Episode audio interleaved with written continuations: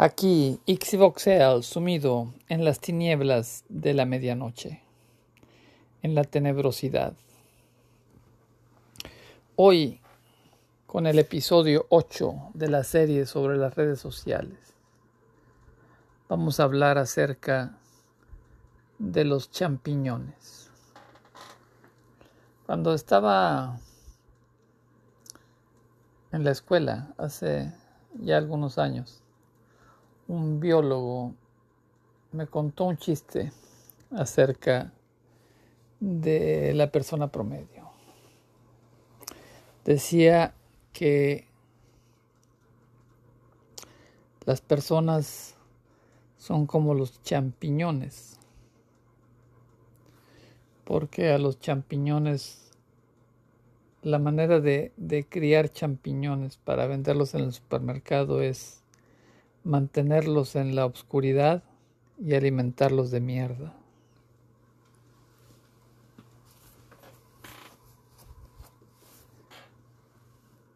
Hoy vamos a hablar acerca de, la oscuridad y la mierda. Antes las empresas que hacían dinero recolectando y vendiendo los registros de las vidas privadas eran descritas directamente como empresas de vigilancia. Pero el genio mercadológico ahora las caracteriza como redes sociales, en la maniobra de encubrimiento con más éxito desde que el Departamento de Guerra en Estados Unidos se convirtió en el Departamento de Defensa.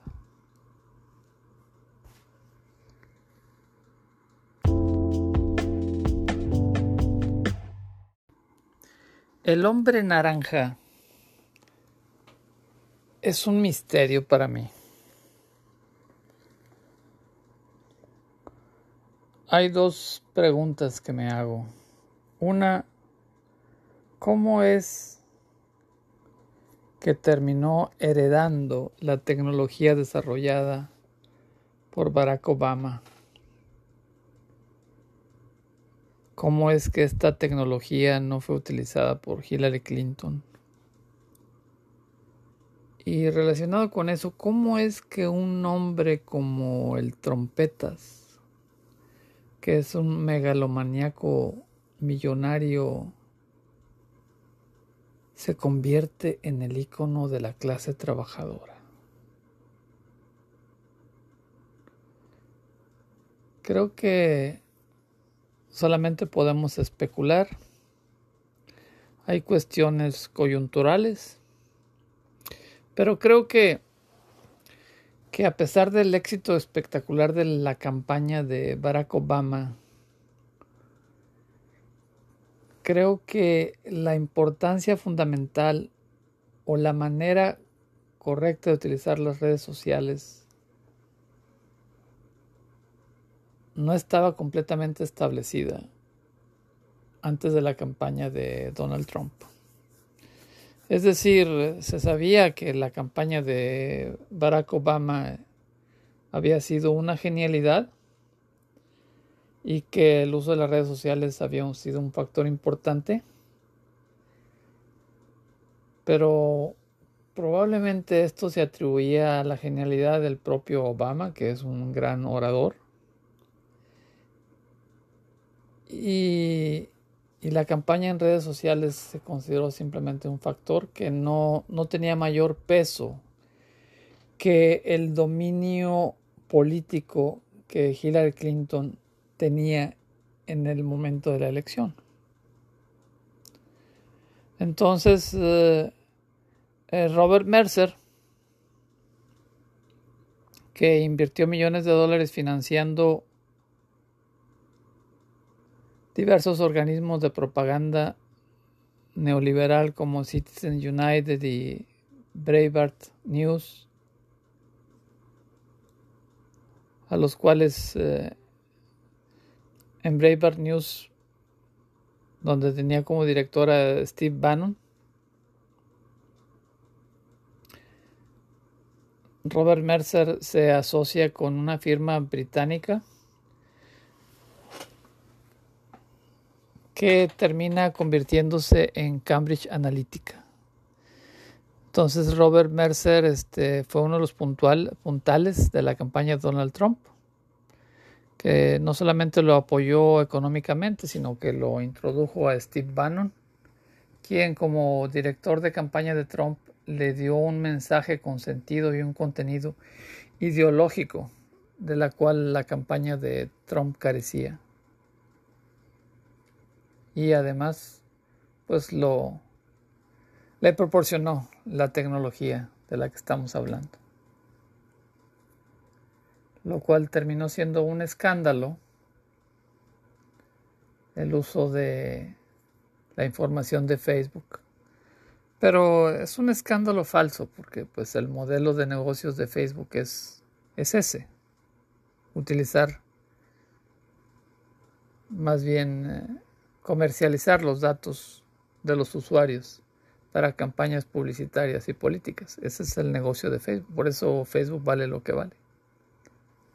Total que Facebook vendió datos de millones de usuarios, de sus usuarios a Cambridge Analytica.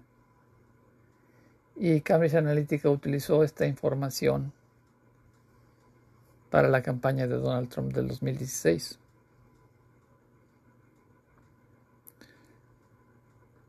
Esto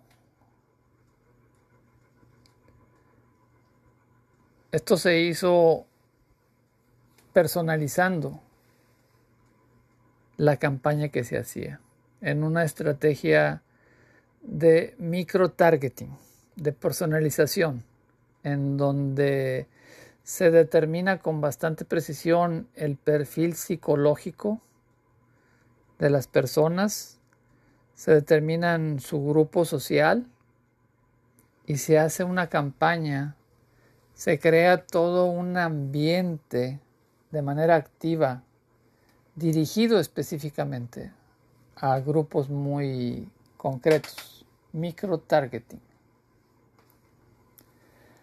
Cambridge Analytica recopiló los datos de más de 80 millones de usuarios de Facebook. Y esto lo utilizó la campaña de, Trump. Supuestamente el escándalo de Cambridge Analytica es porque la obtención de datos se hizo sin que lo supieran sus usuarios ni que lo autorizaran. Pero en la letra chiquita, pues ya estaba, ya decía, ¿verdad?, que se podían utilizar para fines comerciales. Y lo que, digamos, lo que realmente impactó fue la, efectividad, la efectividad de estas prácticas. Zuckerberg en, en la comparecencia en el Senado de Estados Unidos dijo que no estaba enterado de que Cambridge Analytica estuviera recompilando datos y que la compañía violó las directrices de colaboración.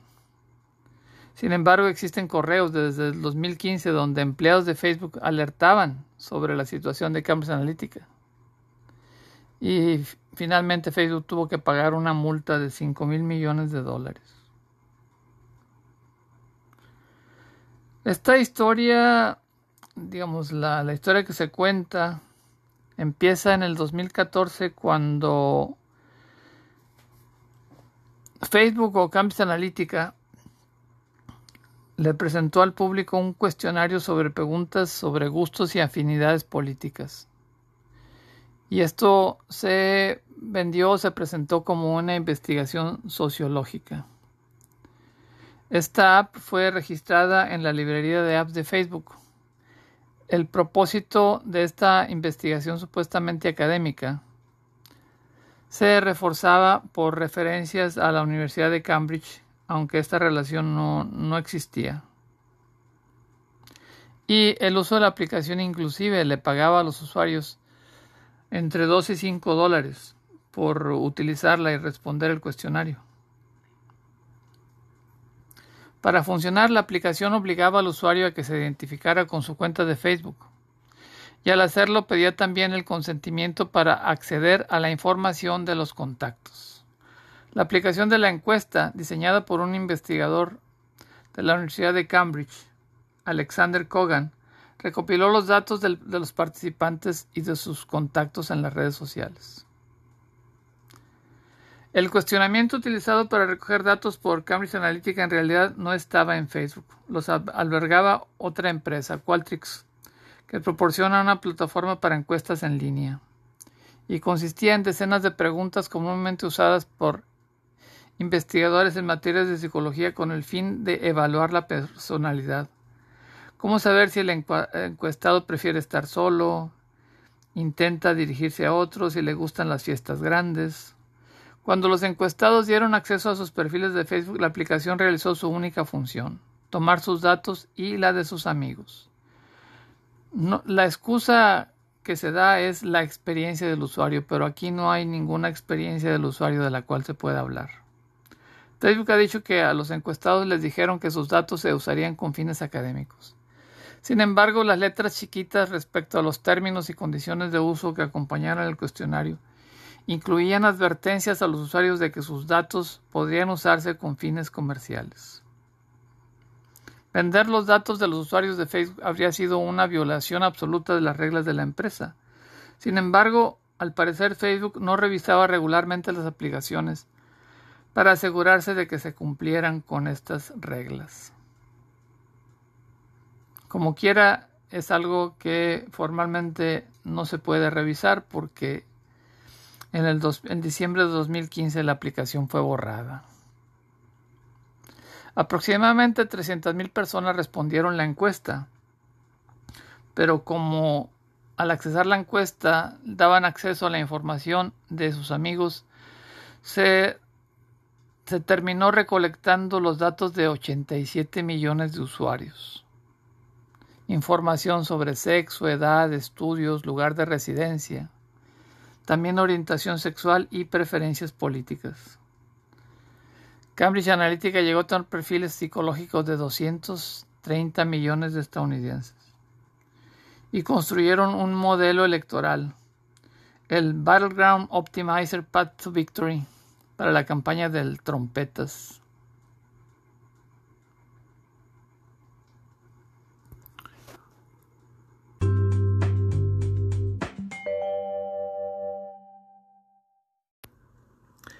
El poder de influencia de las redes sociales no se limita a lo estrictamente publicitario.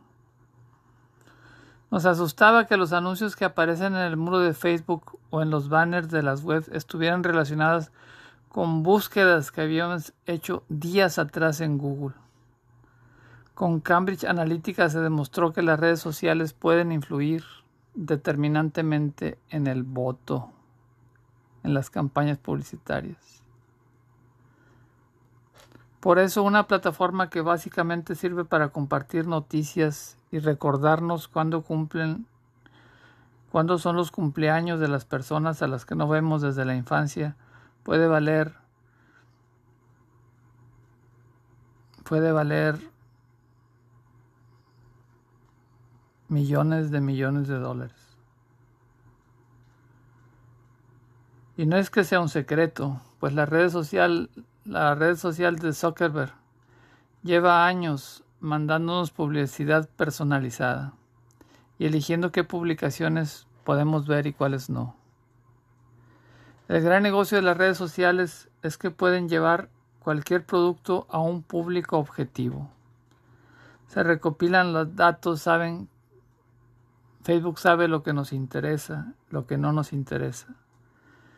Saben de ti dónde trabajas, dónde vives, si tienes una relación, quiénes son tus familiares, qué estudios tienen, dónde vas de vacaciones, qué sitios, qué comercios sueles visitar, tienen fotos geolocalizadas, qué medios lees, qué noticias te gusta leer, cuáles son tus convicciones políticas. Las redes sociales monetizan los datos de los usuarios de dos formas. Pueden utilizar esta información para elaborar estudios de mercado que luego venden a las marcas. Y la otra vía es monetizar los datos de los usuarios, es la microsegmentación de la publicidad. La microsegmentación es lo opuesto de la publicidad masiva del anuncio en la televisión o en la radio. Aquí no se trata de llegar a millones de personas, sino limitar el público objetivo a unas pocas personas seleccionadas que son las que con mayor probabilidad pueden sentirse atraídas por el producto que se anuncia. El 37% de la población que se informa en Internet lo hace a través de las redes sociales. Y aquí hay dos problemas. El primero es que las propias redes sociales seleccionan qué contenido llega a sus usuarios, de forma que si este usuario reacciona positivamente a las noticias de un determinado medio o incluso de un tema, al cabo de poco tiempo solo le llegará noticias de este medio o sobre este tema. Esto es el filtro burbuja. El mundo queda reducido a un solo medio, a un solo tema.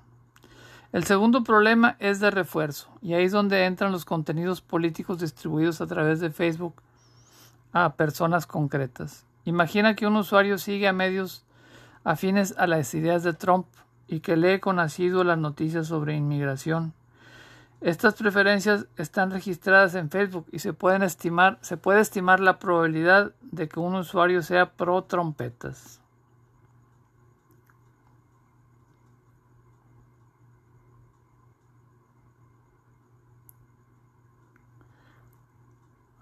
Mark Zuckerberg fue citado a que declarar ante el Congreso y dijo, es mi error y lo siento. Pero Zuckerberg no admitió que Facebook hubiera decidido explícitamente retener esa información de los consumidores. Pero sí admitió que la, que la compañía había cometido un error al no informar a los usuarios. Cambridge Analytica terminó desapareciendo.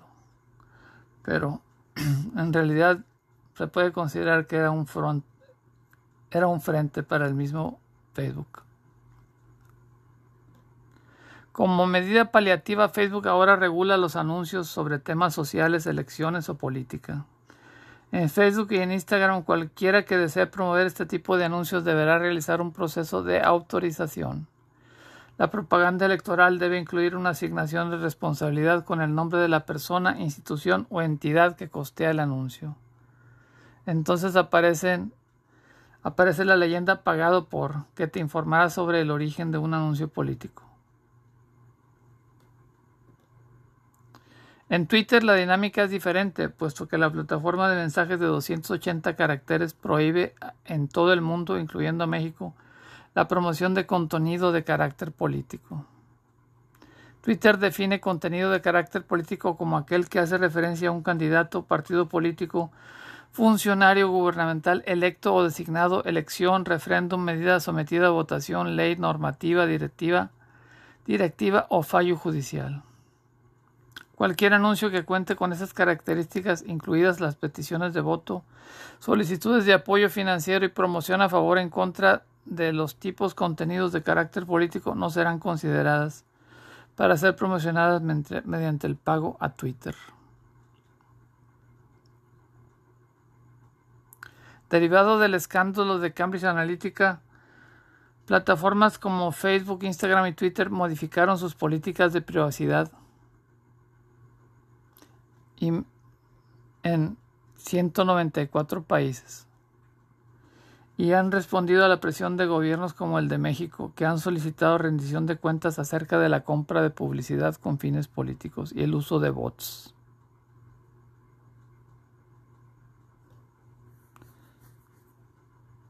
Es un tema abierto.